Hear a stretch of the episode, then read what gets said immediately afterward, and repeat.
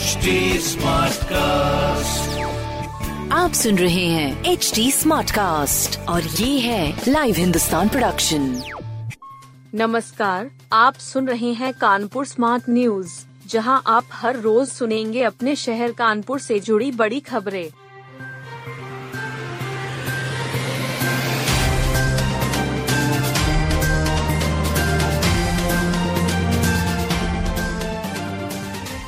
महापौर पद पर सभी तेरह प्रत्याशी लड़ेंगी चुनाव।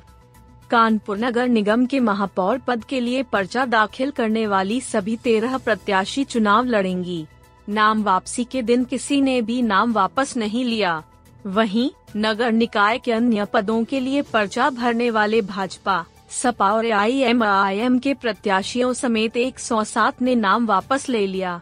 अब निकाय चुनाव में ज़िले में एक हज़ार एक सौ अड़सठ प्रत्याशी चुनाव मैदान में हैं। सबसे ज़्यादा नगर निगम के 90 पार्षद प्रत्याशियों ने नाम वापस लिए हैं। छाए रहे बादल, आंधी संग बरसेगा पानी। मौसम के मिजाज में बदलाव फिर आने लगा है। शुक्रवार सुबह से ही आसमान में बादल छाए रहे। तेज हवा चलने से गर्मी से काफ़ी राहत भी मिली। आंधी के साथ बारिश होने की भी संभावना जताई जा रही है। मौसम विभाग ने पहली मई तक येलो अलर्ट जारी किया है। इससे पहले गुरुवार रात से ही तेज हवा चलने लगी। शनिवार व रविवार को मध्यम बारिश की उम्मीद है। मौसम विभाग ने बताया कि पाकिस्तान और पंजाब के आसपास चक्रवाती क्षेत्र बना हुआ है। देश को सुरक्षित रखने के लिए साइबर सेना ज़रूरी। थल सेना वायुसेना या नौसेना अब भविष्य में देश को पूरी तरह सुरक्षित रखने में सक्षम नहीं होंगे। इसके लिए एक साइबर सेना बनानी होगी। इसके विंग सिर्फ़ सेना नहीं बल्कि हर सेक्टर में ज़रूरी होगी।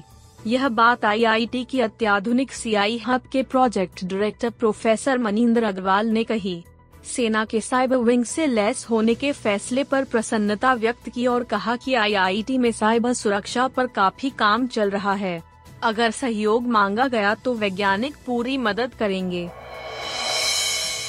वार्डो में तैनात होंगे प्रभारी, उपलब्धियाँ गिनाएँगे सपाई।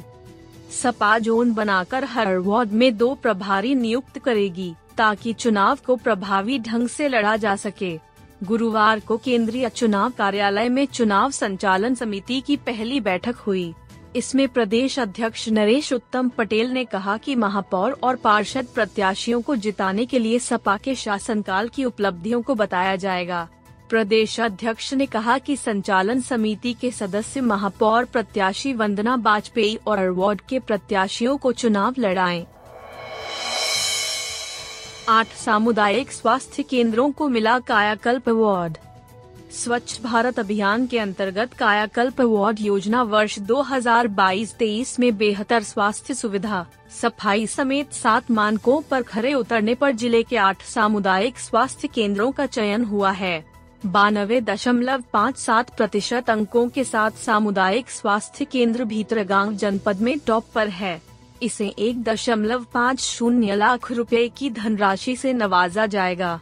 चयनित सभी स्वास्थ्य केंद्रों को बतौर पुरस्कार एक एक लाख रुपए की धनराशि दी जाएगी।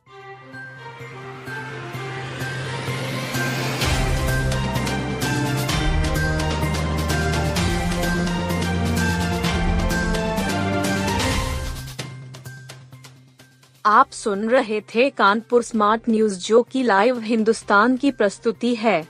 इस पॉडकास्ट पर अपडेटेड रहने के लिए आप हमें फेसबुक इंस्टाग्राम ट्विटर और यूट्यूब पर फॉलो कर सकते हैं। हमारा हैंडल है at the rate H T ऐसे और पॉडकास्ट सुनने के लिए log on to W W W dot H T com